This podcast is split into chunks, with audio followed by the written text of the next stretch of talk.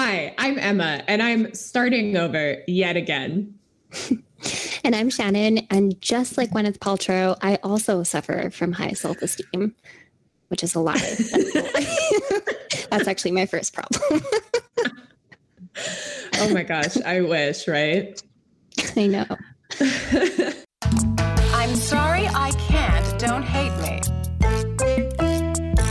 Motherfucker's concise. I revealed too much too soon. I was emotionally slutty. Okay, I'm a big whore. I think we have a stiff breeze. I'll give you a hundred dollars if you say something bitchy about someone we know. That's bullshit,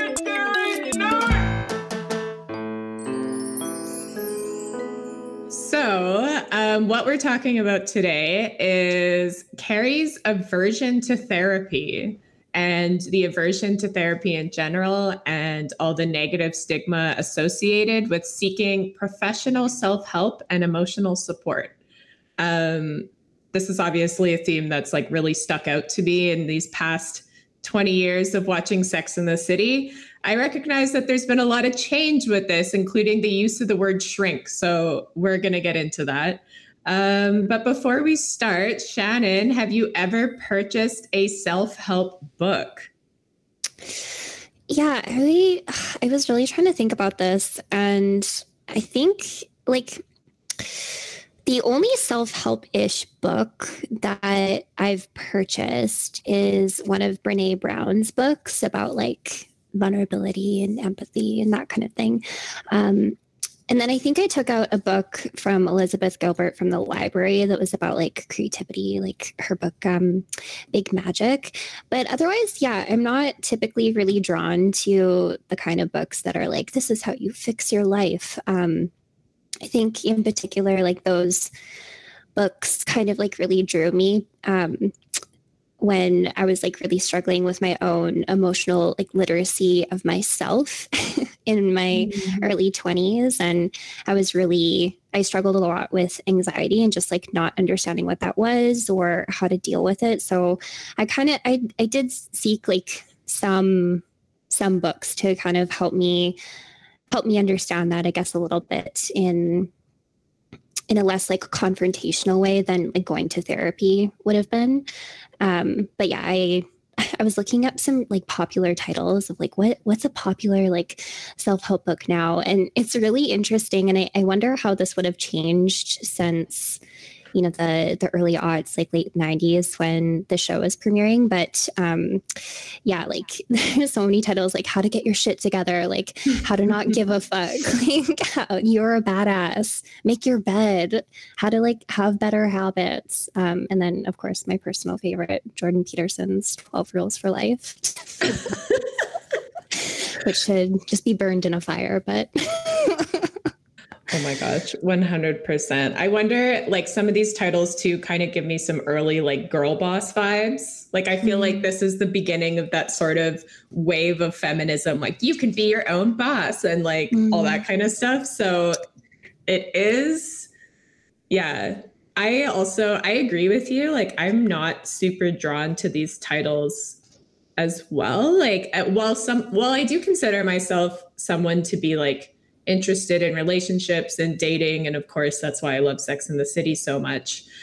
Um, I haven't really read any like dating self help books. However, um, one time in book club, a friend picked The Life Changing Magic of Tidying Up, which is essentially a self help book. Um, and it was actually an incredible pick because we were kind of like, this is a bad book club pick. Like, this is not fiction. Like, it's, you know, it, like, what are we even going to talk about? And it actually turned out to be one of the most interesting conversations we've ever had. Um, because like i said that book is essentially a self-help book it's it's mm. how do you like take these things that don't serve you anymore like emotionally and physically and like get rid of them and i remember reading that book and I I'm not a person that holds emotional attachment to things or physical objects. And I remember reading that book and kind of being like, oh, yeah, easily. I could throw that out easily. Don't care. Get rid of it. Like, I'll sell all my stuff and move. However, there's one chapter in that book that talks about like keeping uh, personal mementos and photos and notes and letters, like those kinds of things from exes or from per- potentially like old toxic friends or people that aren't in your life anymore, that kind of stuff. And it's, I can't remember exactly what it said, but basically like burn them, like get rid of it. That doesn't serve you. Like very similar mentality to the physical objects. And that's where I was like, absolutely not. I can't get rid of that stuff. Mm-hmm. I just like, there's something about that sort of, I think that I don't come across this way, but I think I am a very sentimental person. And it's like, like I said, not the physical objects that keep me, but it's like the words and the feelings. And that's mm-hmm. where I'm like, I disagree with you, Marie Kondo. I will not get rid of that stuff. that's so funny. I, so first, I did have a bonfire after my first like major breakup of like all of that stuff, and it was quite healing. Um, I, did, I did really like that. By bonfire, I mean like I took like a small match and like lit a couple of notes on, on fire, including a very famous post-it note that was a Christmas gift. Um, yes, but um, I think I've read the highlights of Marie Kondo's book because I've always been like a pretty tidy person. So I was like, what advice could this impart on my life? But I remember one highlight um, that was she was mentioning like how to let go of something very sentimental to you mm-hmm. and she mentions like speaking to it like you you tell it like thank you so much for all of the all of the joy memories whatever um, that specific sentimental object has given you and then telling it like i'm going to set you free now and i read that and i was like yeah oh, mm. and then i tried it and it actually worked it's it's funny because it seems very silly. And when you're reading it like i do remember another part where it's like when you walk into your home you always like greet your home. Like you're like hello house like thank you and like which when you're reading it and when you think about it is kind of silly. But i do think that there's something like really healing about being grateful for the things that you do have and sort of acknowledging their presence. Um, mm-hmm so yeah, it was interesting. Like I said, it was a very interesting book club pick because we very much went into it with like, why would you pick this for book club?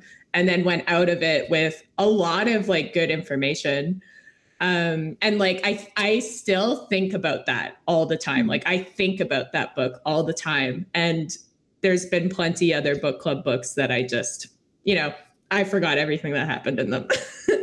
but it is interesting and we'll get into the topic right away here, but one of my best friends refused to read it because she knows that she's a hoarder and she actually like couldn't take the step to like acknowledge her problem which is mm-hmm. kind of i'm not going to get into too much personal detail but kind of what we're talking about today mm-hmm. um just sort of that like refusal to acknowledge that there could be anything potentially wrong with you which we see in Carrie is a constant problem.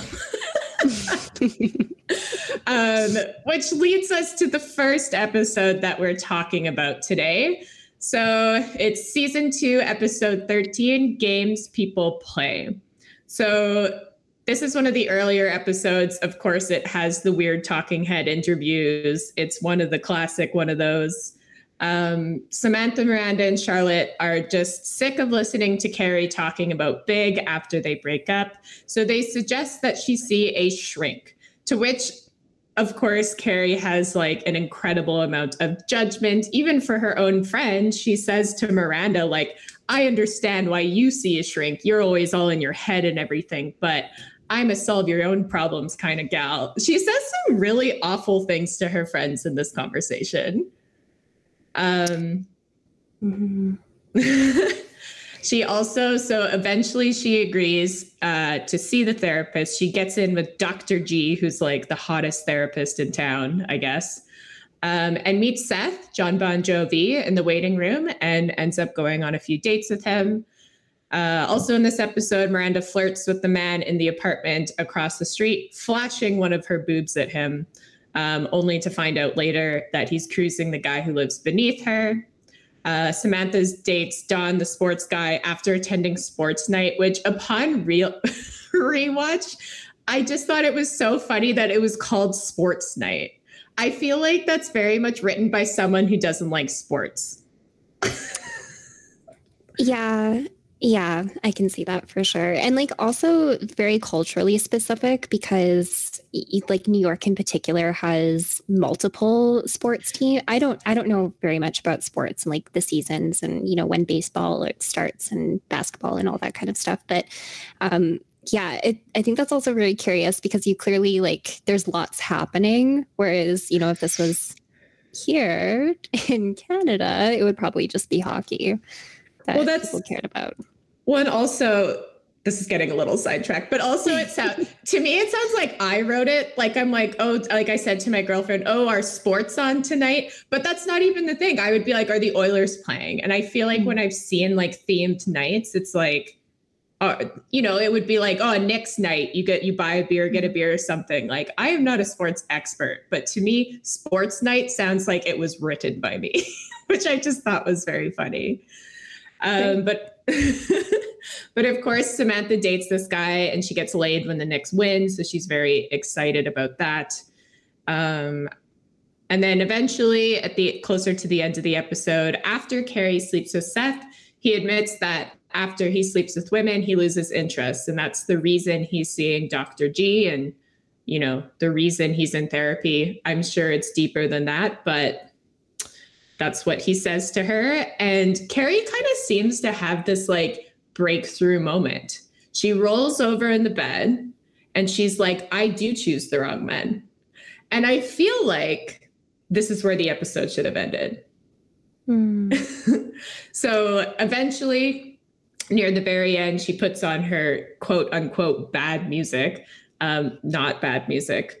but, anyways, she decides not to pursue therapy further, partly because she's afraid of seeing Seth in the waiting room, but mostly I think she kind of has this air like therapy wasn't for me. I tried it out, and that's just not who I am. Mhm. Um, but yeah, it's kind of it's one of those episodes in Sex in the City that I feel like it was headed in a really interesting direction. And of course, like I said, it was a and like we know, it was a different time. I feel like it was headed in the right direction. Like when Carrie like rolls over and has this sort of breakthrough moment and realizes she's like, maybe I do choose the wrong men. And then it sort of like takes another few steps back where she decides it's not for her anymore. So Yeah, for sure. Like I would have loved for her to just like, you know, go one step further and ask like why? why do you choose the wrong men? Like what what attracts you to like what are the the things that they have in common like aside from her? I thought you know, that's a very shallow I don't know, read from her therapist who is like maybe the thing they have in common is you. You're choosing them, which yes, yes but yeah i don't know i would have loved for for her to go i think one step further and i like i don't i don't agree with carrie's perspective on therapy here personally i don't. Um, but i think i understand like where she's coming from. And i do think that this kind of reflects like an older more heavily stigmatized view of therapy. And of course it is still stigmatized and as is me- mental health. But i like you said earlier like i think there is kind of a shifting conversation around that. But i can understand why she would have that mentality of like oh i like therapy is for people that can't solve their own problems i can solve my own problems like this isn't something that i need and i do actually kind of like that you know even though it's quite frustrating to see her deny therapy and think like this isn't for me. This isn't like the kind of thing. It is kind of interesting how she's positioned in contrast to all of her friends who are like, no, this is like a legitimate thing to do. I have multiple therapists, or like, I've been going for many years. Like, this is something that's completely normal and fine. And I like how when she's having that initial conversation with them, she kind of seems like the odd one out in a way. That's yeah, that's absolutely true. And they even mentioned like in the voiceover that almost everyone in New York has a therapist. Of course, even Gwyneth Paltrow has a therapist. It's like you're absolutely right. The way they position her is that she is the odd one. Also, Charlotte was a little bit of an odd one because she said that like the York family just solves everything with physical exercise, which is why they're such great tennis players, which was a line that was just quite funny. Yes, especially given later episodes that heavily feature tennis. yeah, it's it's a bit of an ongoing uh, symbol, but of course this is pre pre Trey. Um, but yeah, I think this is an interesting episode. They sort of um, compare like Carrie sort of settles on this idea that Big was playing games with her um, but also refuses to acknowledge that she was taking part in those games, like even when she's having that one on one conversation with the therapist. But Shannon, do you want to share your fun fact? yeah, I didn't know this. Um, until literally an hour ago. But the title of the episode is based on a 1964 best selling psychology book called Games People Play The Psychology of Human Relationships, which I thought was really fascinating. Um, and I mean, I, I don't know how well a book from 1964 would hold up today, but like the entire kind of ethos of that was understanding people through their social interactions and kind of boiling it down to like a few different kinds of social interactions and the roles that people play in those interactions inform how they carry out and then this book in particular has like a whole bunch of different games. Um, one of them is called Alcoholism or the Alcohol Game, which I don't think sounds very fun. what What does the game entail? I think someone's an alcoholic. That doesn't that doesn't sound like a good game to play. I don't know. I have a very very uh, like low level understanding of this branch of psychology, but I thought that that was kind of interesting that that it came from this book that really sees like human relationships as the key to understanding people and and who they are and how they um, how they develop. Well, it is interesting to see. I mean, I am an extremely low level like understander. Understander is that a word?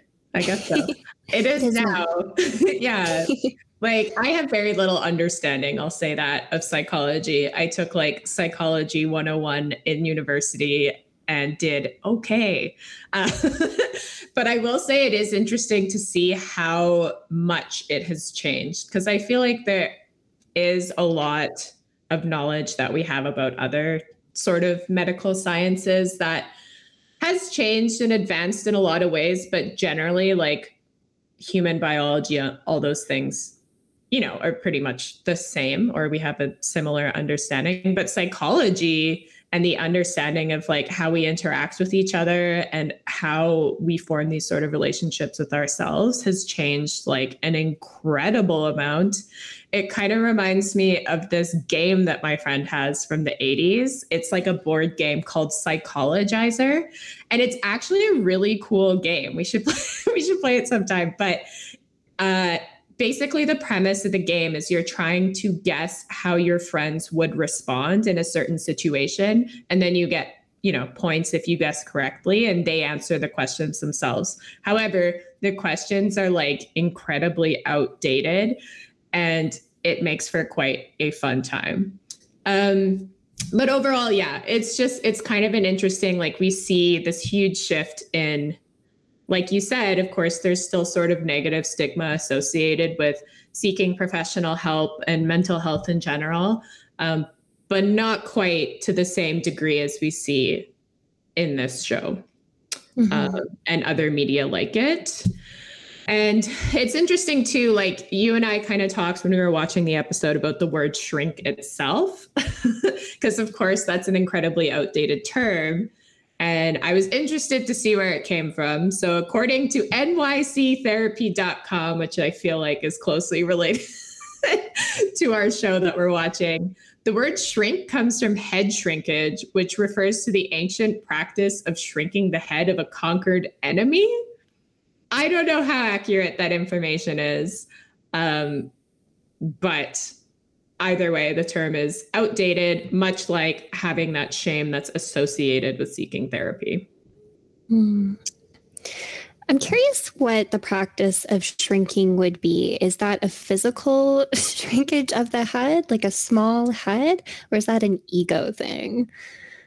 Very I, I th- interesting. I feel like if they're saying of a conquered enemy, maybe I need to dive deeper into this shrink thing, but Maybe it's both. Maybe like you physically shrink the head of your conquered enemy, but then also like their ego is like, you know, reduced down because they were conquered.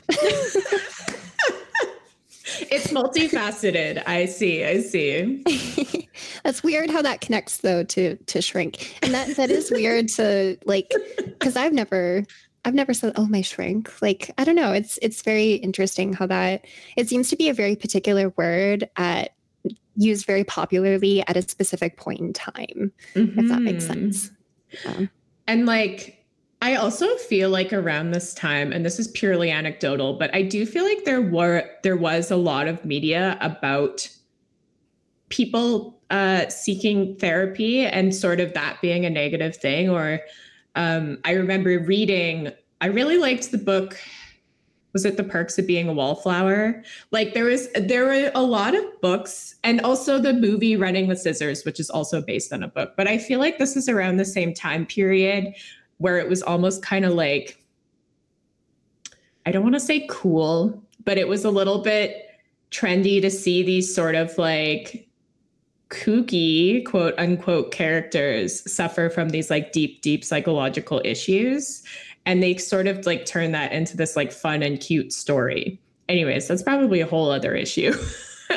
But i do feel like that was around of the same time like the shrink. Like the shrink is sort of seen as not someone to help you but it's sort of seen as like I mean, of course, somebody to help you, but it's sort of seen as like if you have a psychologist or if you have um, a psychiatrist, like if you seek any sort of like professional help, then you are an outcast. And I feel like that was very much like played upon in media at this time. Yeah, I think there there could be two. Um, it, psychology, just from the little that I know about it, has historically been kind of an underestimated, uh, like stigmatized science or social science. So, mm-hmm. like to to invest in therapy, I can see how some of those uh, tropes and stereotypes of what it means to like seek therapy or seek counseling, um, it comes. It also comes back to just like not seeing psychology as a legitimate science and way of understanding mm-hmm. people and and how they behave and of course there's there's so many psychologists and reasonings that are uh, like uh, very very interesting theories i guess um, but yeah there's also kind of this mistrust of that as a legitimate science to help somebody as well absolutely yeah yeah yeah, no, you're absolutely right. That sort of like mysticism almost of like the psychologist or the shrink. It's almost like, and thank God that things have changed. Otherwise, I would have never seen a therapist in my whole life. Um, but yeah, it's it was an interesting time for sure.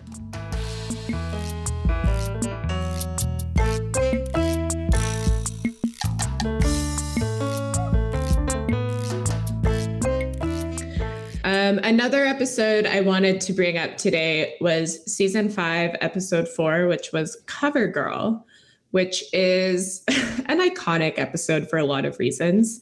Um, this is the episode where Carrie and Samantha face some challenges in their friendship when Carrie hired, well, hires quote unquote for a few martinis and a lunch Samantha to help with her book cover, but also walks in on her with the Worldwide Express guy.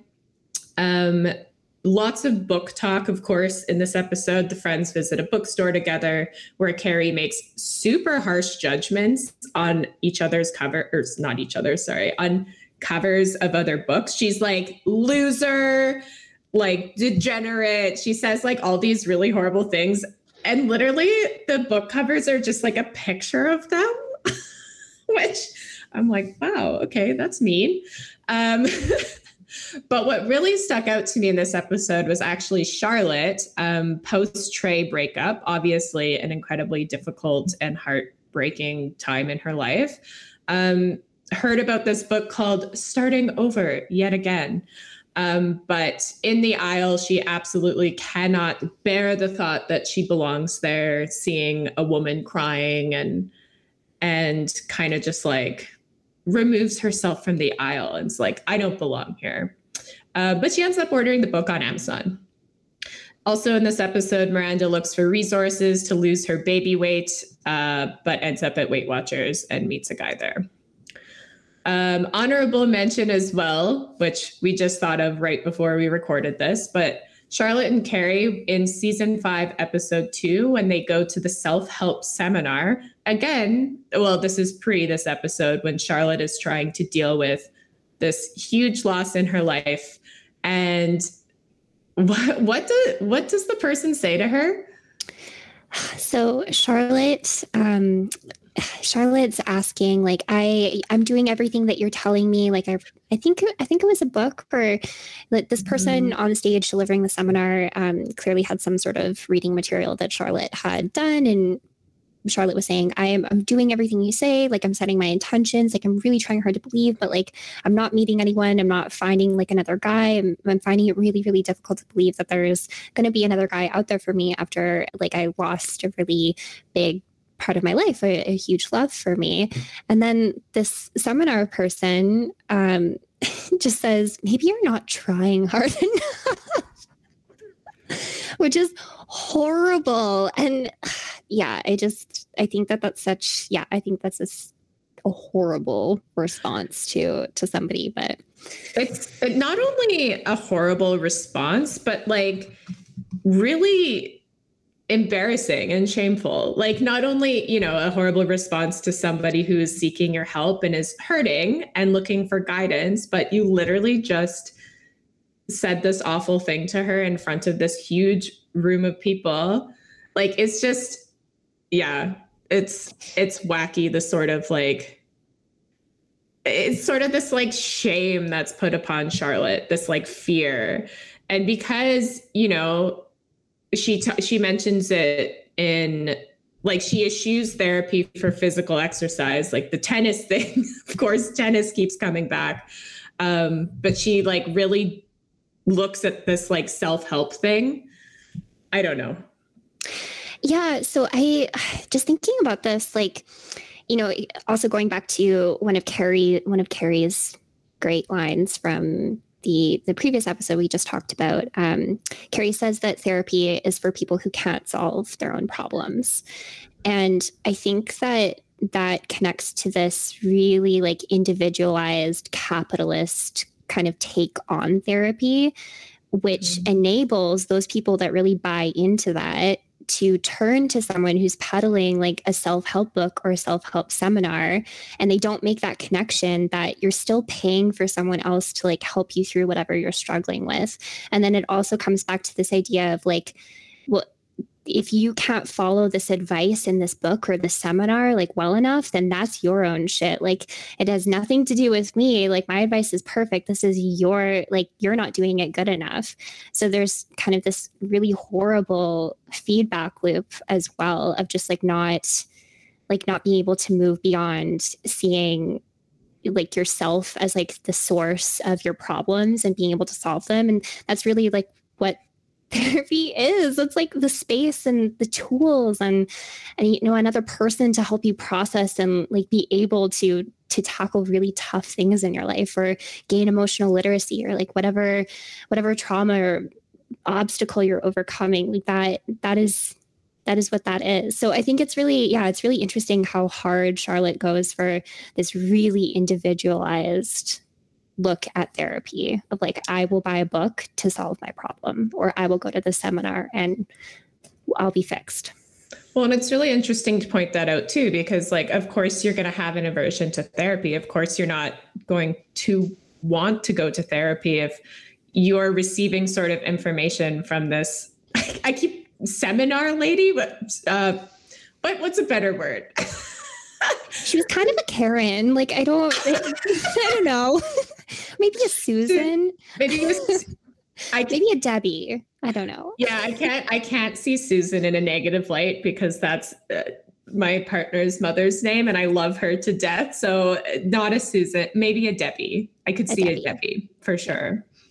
Um, but it is kind of interesting because, of course, if you're being fed this sort of information, that's like, well, it's your fault. You're choosing the wrong men, or you haven't been, um, you know, like reading the manifestations properly, or like you just aren't trying hard enough. Of course, you're not going to want to go to therapy. Of course, you're not going to want to seek that external help. So, while it's easy for me to sit here and shit on Carrie for having this sort of aversion to therapy, I was the exact same person, like almost. And I, I kind of talk about this, or I'll kind of like get into this. But basically, when I saw Charlotte's sort of like fear of being like the sad woman, like when she's in the bookshop, she sees the woman crying and she's like, that's not me. She's on. And so she, of course, goes to Amazon and its very early days. Be, remember, do you remember when Amazon was just a bookstore?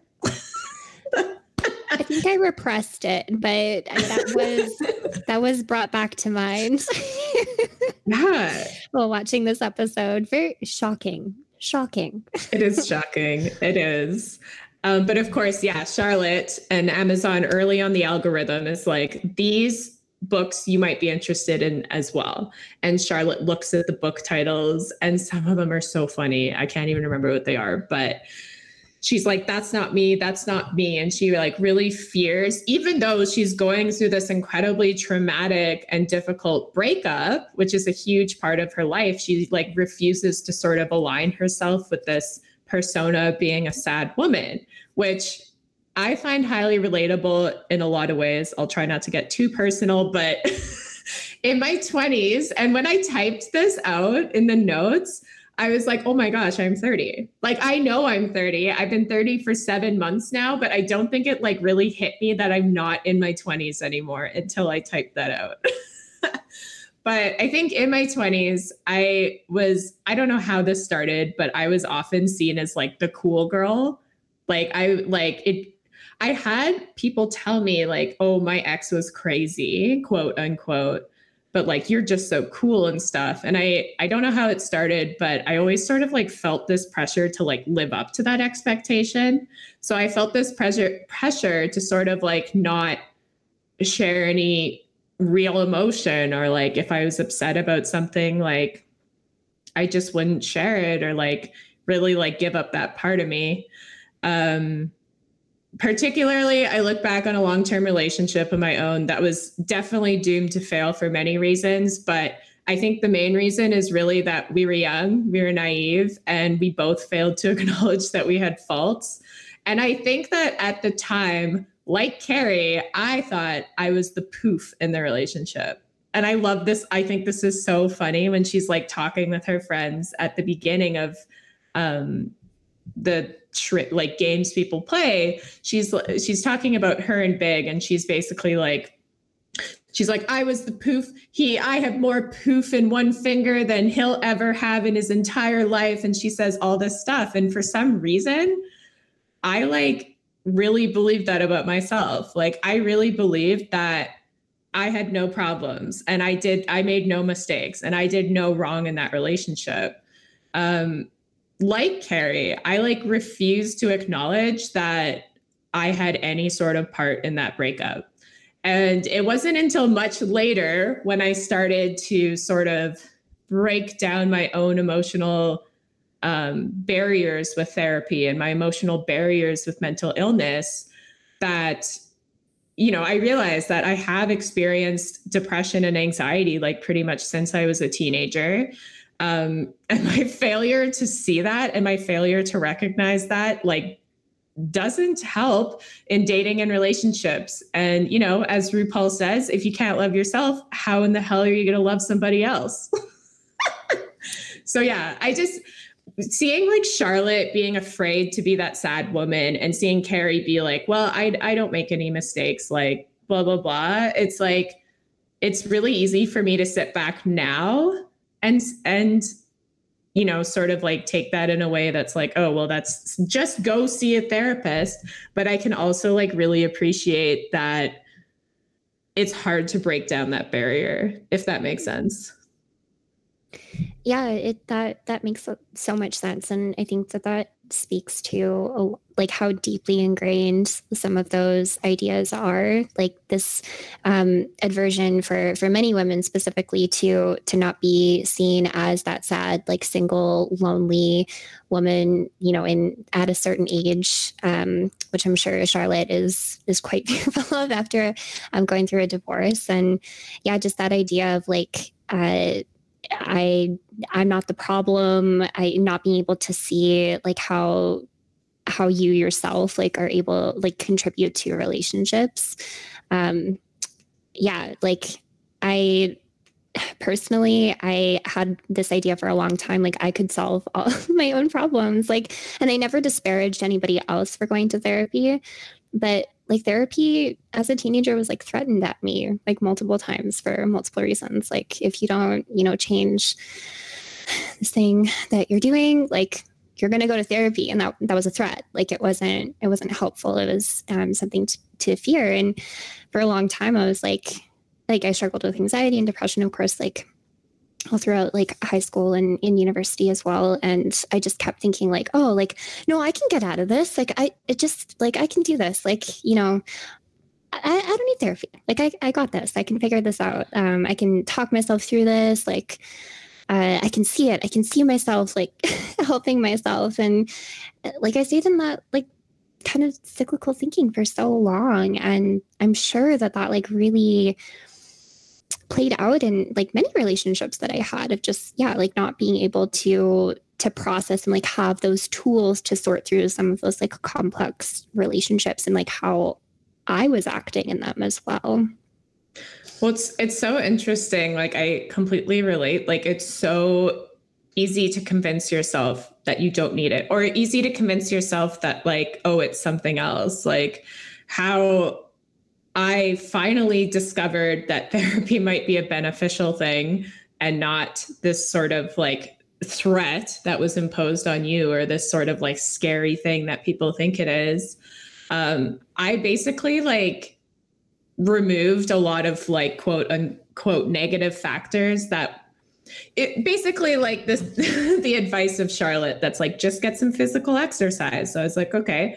So I exercised five times a week. I like um, like, you know, watch what I was eating and not in a super negative way, but just like so kept a more of an eye on like eating foods with more nutrients and like I went off birth control, which is another big like thing that's blamed for you know having mood swings and all those kinds of things. Like I stopped drinking for 6 months. I did all these things like that you know people tell you to do this is why you feel this way. And it was finally when i did like all of those things that i was like this is still here and this is still a part of me and this isn't like you know it's not because i didn't exercise enough. It's not because of my birth control. Like there like i had to like finally acknowledge and step up and like realize you might need some actual professional help. And i have been absolutely blessed by my doctor and my psychologist. They're incredible. I didn't have the same experience as Carrie, where she didn't quite vibe with her therapist the first time, but I know that that's an incredibly normal thing, and you just kind of have to keep trying.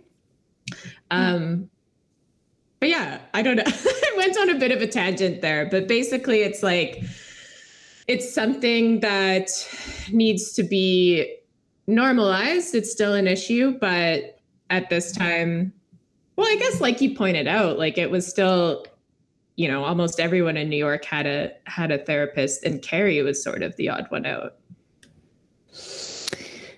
Yeah, yeah, like it, even just um I notice now, and I'm curious how this would impact, I think Charlotte in particular, but even now, like there's been such a culture shift around so many aspects of therapy and specifically like Instagram therapy. mm. um, like those mm. infographics that are like, this is this is somebody like with anxiety. These are all the problems that you have, or like breaking down more complex um, like psychological uh, things like for example attachment theory is something that i found really helpful to to understand about like myself and and others. But like i've seen instagram graphics that like break down attachment theory into like a really digestible like almost oversimplified way for lots of people to consume um, through social media. So i also feel like there's there's a, a language shift around some of these ideas and like how easily accessible they are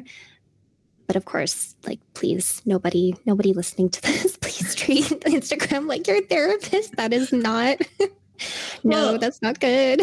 you you bring up such a good point in that those sorts of things can be really helpful tools in your own journey and like discovering like what might be ailing you or like if you relate to certain things that are related to certain disorders like that could be a really good step is like looking at instagram and looking to online communities to sort of discover that for yourself. However i think there's you know there's a problem of people diagnosing themselves with these and then it kind of leads back to that sort of i can solve my own problems thing. So i wonder if it's even having a like circular effect where people are like, oh, well, maybe I do have depression or maybe I do have anxiety, but I can solve it. So it's almost, in some ways, almost feels like it's going backwards.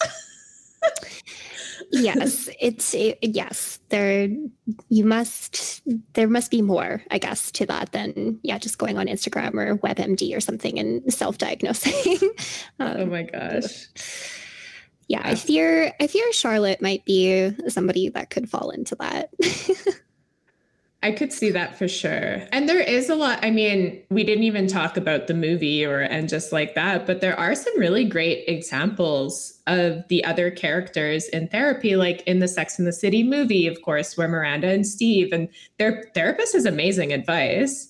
And that's like a really positive experience about therapy. And I think in, in just like that I'm drawing a blank. I I don't know if they actually showed anyone in therapy.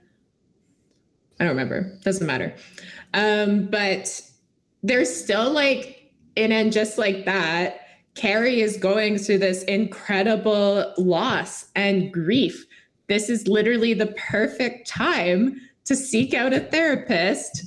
However, still still not not a thing. Not a thing just going back to her friends, which that's not to say that you can't share your feelings with your friends or rely on your friends for emotional support. That's that's not to say that, but as as Samantha says, like sometimes it's blind leading the blind. and I love that. I love that line so much. She's like, "Honey, we're just as fucked up as you are." Like and that's why they all seek therapy and it's like I said, like of course you you're going to rely on your friends for emotional support, but I think to like truly acknowledge um, grief or loss or trauma or even just general like b- getting comfortable with yourself and knowing who you are, like you you need professional help. Your friends aren't therapists. Yeah, and it, it can be like so tough, you know, like you're you're a fish in a bowl, right? Like it's really hard to like see yourself as that fish. like know that you're in water, you know, like it's it's really difficult without, you know, somebody else to help you process that and help give you the tools to be able to like recognize like certain behavioral patterns or tools to like help counteract, I don't know, certain habits it's just really helpful to have somebody that can offer a more objective perspective on what you're struggling with and what you're going through because it's just so hard to to see that for yourself sometimes. And even to bounce that off of your friends like yeah like samantha says we don't know. We have no idea. But yeah i love what you say um, especially about the tools because it's not necessarily like yes, of course, you can chat with your friends and that makes you feel better. But I mean, what therapy does is it sets you up with those tools and like sort of hones that in on how to deal with stuff when it comes up because it's going to come up, it's going to happen. Life throws curveballs at you all the time. So, yeah, it's just kind of like Carrie needs a therapist. all in all, I I'm actually firmly of the belief, and I tell this to everybody, that we should be getting like and I'm not a person who gets a checkup once a year, but I know I'm supposed to get a physical checkup once a year. And I also think we need like an emotional checkup once a year. I think that we should get once a year, like free therapist appointment. But, anyways. yeah, the accessibility of therapy is another awful and enormous conversation to have. And only awful because the accessibility is awful. It's not very accessible for a lot of people. And it, it can be so tough to find like a good fit and somebody that understands you. And um, you know therapists as well just like doctors can have like really stigmatized uh, harmful uh, advice or help or perspectives on on what people are going through. So even just that journey of finding a good fit can be extremely inaccessible for for many people. Yeah and you bring up a good point like the elitism of therapy especially in that episode with carrie uh, even bringing up like even gwyneth paltrow has a therapist. I love that we keep coming back to that. Um, but yeah it is very much they talk about how much it costs and how they make jokes at the expense of how expensive it is to go to therapy and all these things. And it is very much and Carrie calls it self indulgent. Like she calls mm-hmm. it almost like it's like a piece of like decadent chocolate cake. Like it's like, it's, she believes that it's this sort of like self indulgent behavior that rich people do when they feel sad or whatever. Um, and this sort of viewpoint is, of course, very damaging. And yeah. well, it's just so interesting that she sees therapy as self indulgent and she can't see her talking her friends' ears off for like multiple blocks as like being indulgent in her own relationship problems. Oh my gosh. Mm. And not only that, like, why would I see a therapist when I have you guys and we can go get a drink or whatever after? Like, that's self indulgent. And that's not necessarily a bad thing. It's like, of course, you, you know, you want to have those moments with your friends and, you know, therapy is not going to fix all of your problems, but it's just going to give you those tools to deal with them. So I do think as well, like just there there is some privilege that Carrie has friends that wouldn't ostracize her or treat her differently for mm-hmm. how she's struggling. And I do think that that, um, and you kind of, you mentioned this as well, like there's a lot of like fear of judgment and shame from other people like you know going through mental health struggles or just going through any like difficult time in your life and reaching out for help. Um, and some of that judgment is like literally like from your friends and that fear that they're not going to understand what you're going through and they're going to see you differently or treat you differently as a result. So carrie also is extremely blessed to have like three people that that love her so much and don't yeah like they they don't judge her or treat her differently for um for any kind of struggle that that she's going through.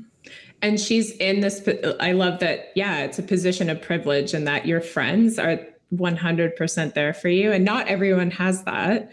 And of course in terms of reciprocating when carrie walks in on samantha and the worldwide express guy and of course, that is a very like shocking experience. And that's not to like, you know, that's to say that Carrie shouldn't feel shocked or kind of like confused. Like, that's a jarring experience. I agree with her on that.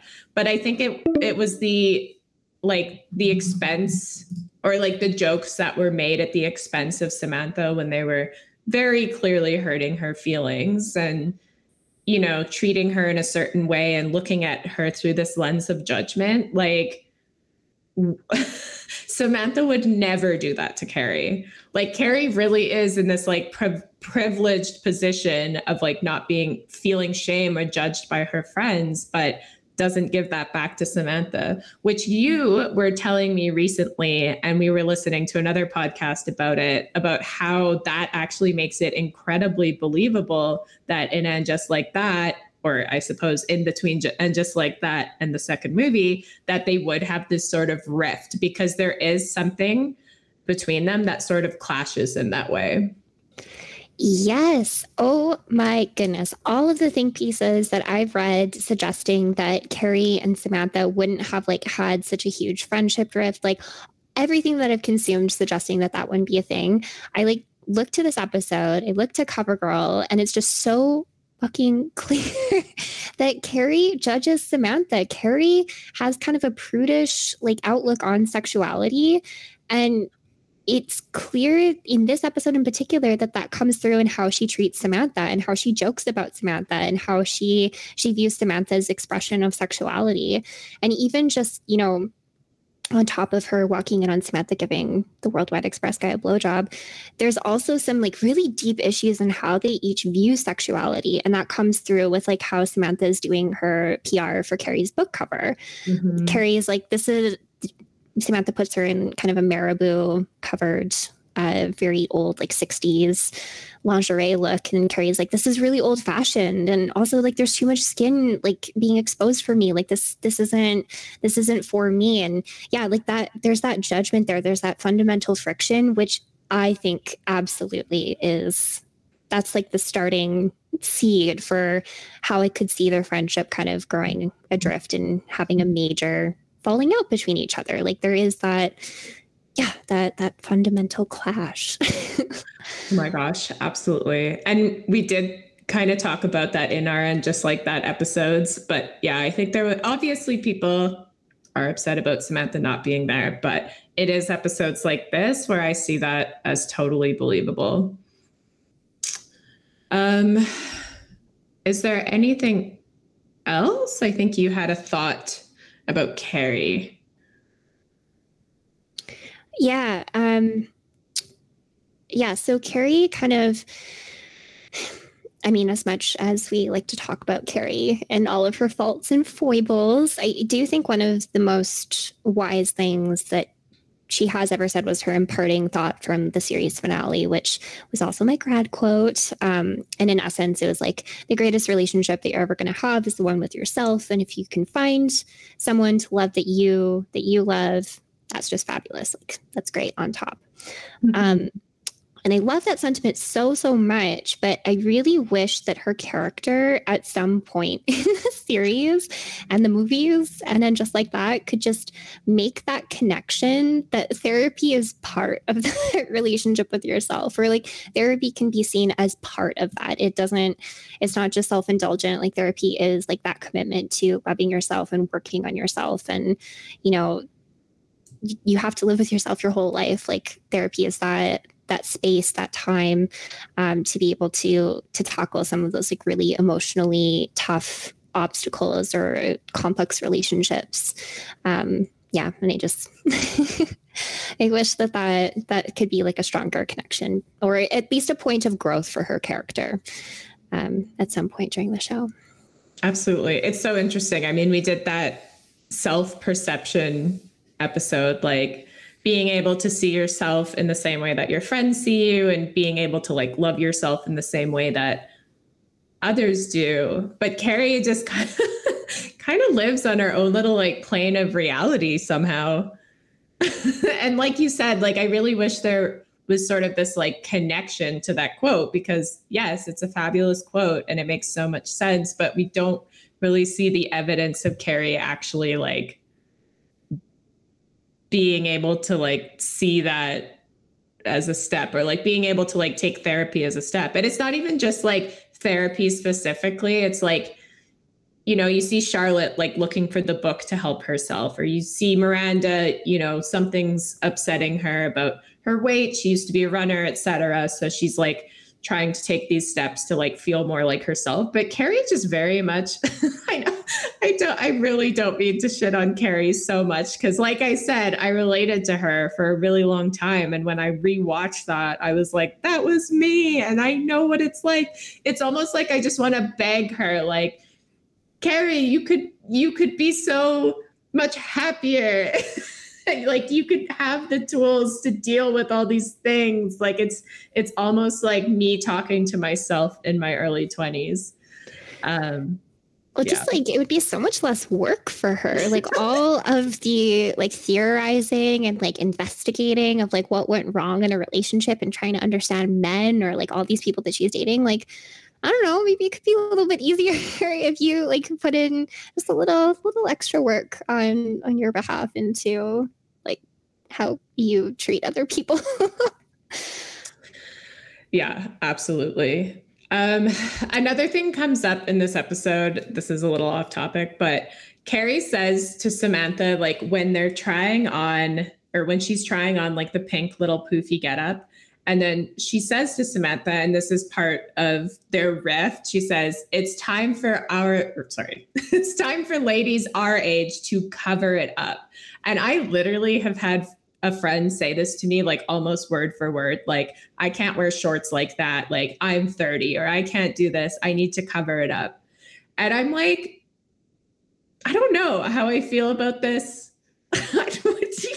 I just like, I don't know. I am firmly of the belief that you should be able to wear whatever you want and you should feel, you shouldn't feel that sort of like shame and judgment from other people or that shame or judgment upon yourself. It's like, not to say that Carrie should be like running in the streets wearing this pink getup or whatever. And if it's not her, it's not her. But there's something that's kind of like ageist that she says here. It's time for people our age to cover it up. And like, I don't know. What are your thoughts on that?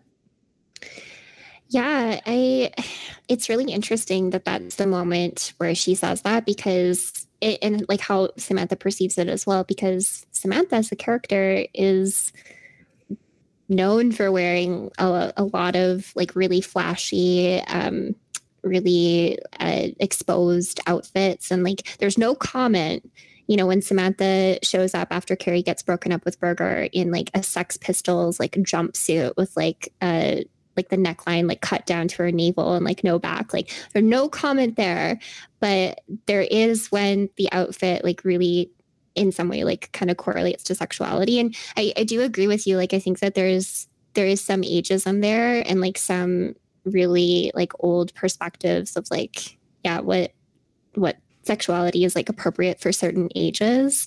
Mm-hmm. Um, and just as somebody who loves fashion mm-hmm. and clothing, um, like I, I really hate those kinds of like rules that I, I hear kind of like float around so often. Like I can't wear that. Like I'm this age or like navy and black, those don't go together. I can't wear that. Like those kinds of rules are just kind of silly. and you know what? Like this is still something that is part of like a com- like a cultural conversation. Like I I've watched the new Queer Eye, and that comes up a lot when Tan is giving fashion advice to to different people of just like, oh, like you can you can still be yourself, but you can cover up a little bit more and like still be be sec- sexy or something. And yeah, there's like there's weird uncomfortability of like I want everybody to be able to express themselves as freely as they want. you know? of course. Yeah. I mean, as Samantha says, I will not be judged by you or society. I will wear whatever and blow whomever as I want, as long as I can breathe and kneel. I love this quote so, so much. Cause it's it's just like words to live by. I mean, maybe like, yeah, what there shouldn't be any judgment. There shouldn't be any shame associated with her sexuality and vice versa. Like back at Carrie, like, you know, if Carrie doesn't feel comfortable wearing that, that's fine. But I think it's the fact that is sort of like not reciprocated in the right way, like with each other.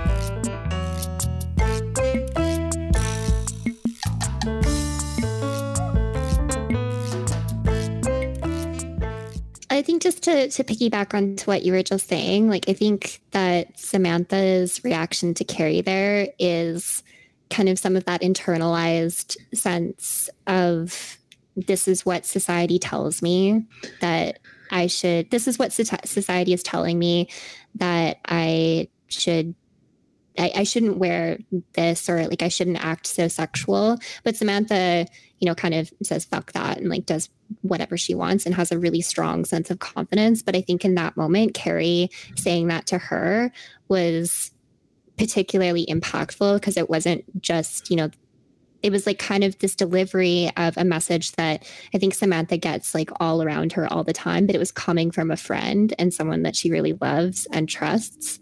Mm-hmm. And that sense of judgment is particularly hurtful and and harmful, you know, when that's coming from somebody that that you thought like you yeah you, re- you really trusted you really loved like you would never judge them in the same way.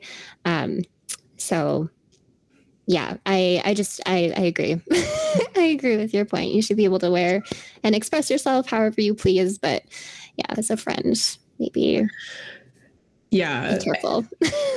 Oh of course. And it's like as much okay it always makes me think of this like random comment I saw on Reddit like over 10 years ago, but it like sticks out in my brain. And it was you'd think less of people, or no, sorry, you'd think less about what people thought of you if you realized how little they did. And Samantha says something similar in CoverGirl, of course, when they go to the bookstore. And they're like, when Carrie's making those judgments on all those people, like all these authors and their pictures on the front of their books. And Samantha says to Carrie, people aren't that mean. And then, of course, opens up a magazine and says, like, oh my gosh, she looks horrible. Who's her stylist? Kind of like counteracting the fact that people aren't that mean. But I think, uh, like, honestly, and of course, this is purely anecdotal, but I think that people aren't that mean. I think that people don't think as much about that kind of stuff as like you think that they do um as like when it comes to strangers. But yeah you're absolutely you're absolutely right. Like going back to like samantha is so particularly hurt because these are things that she can sort of like um you know like brush off without any worry when society sort of places these negative uh like images upon her basically. But when it comes from a friend or somebody that you love it's just like particularly hurtful.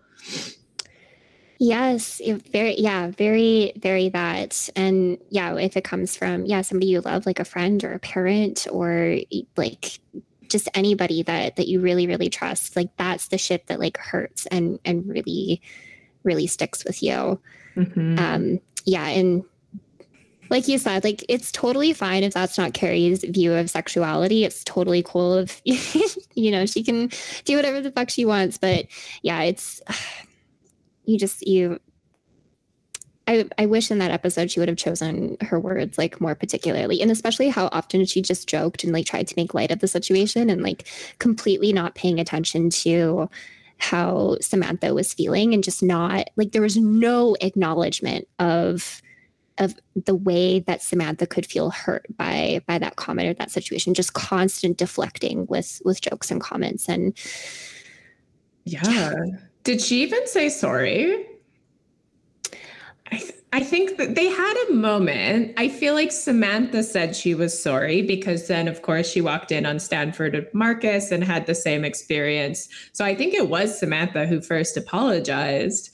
I mean, with like with some therapy, with some tools, I would hope that Carrie could be able to like recognize some of those situations and like have a little bit, a little, a little touch more humility in how she approaches like not even just relationships, but just her own friendships and the people that she loves and cares about so much. Like, yeah, like you were saying earlier, that that ability to like self-reflect and like acknowledge like relationships are uh, not one-sided or at least like a healthy relationship shouldn't be. So yeah being able to like recognize the the part that she's playing in that um i think would have been real helpful.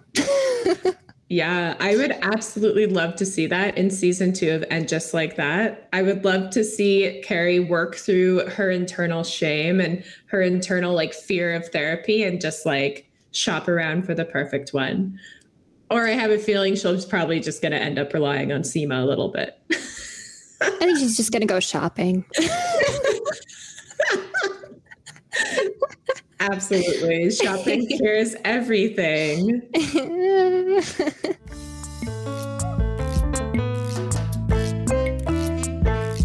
Thank you so much for listening. Please rate, review, and subscribe. And if you feel so inclined, DM us a post note. And don't forget to follow us on Instagram and Twitter at Don't Hate Us Pod. And we will talk to you all very soon. you will hear us very soon. Good night. Goodbye. Good night. Goodbye.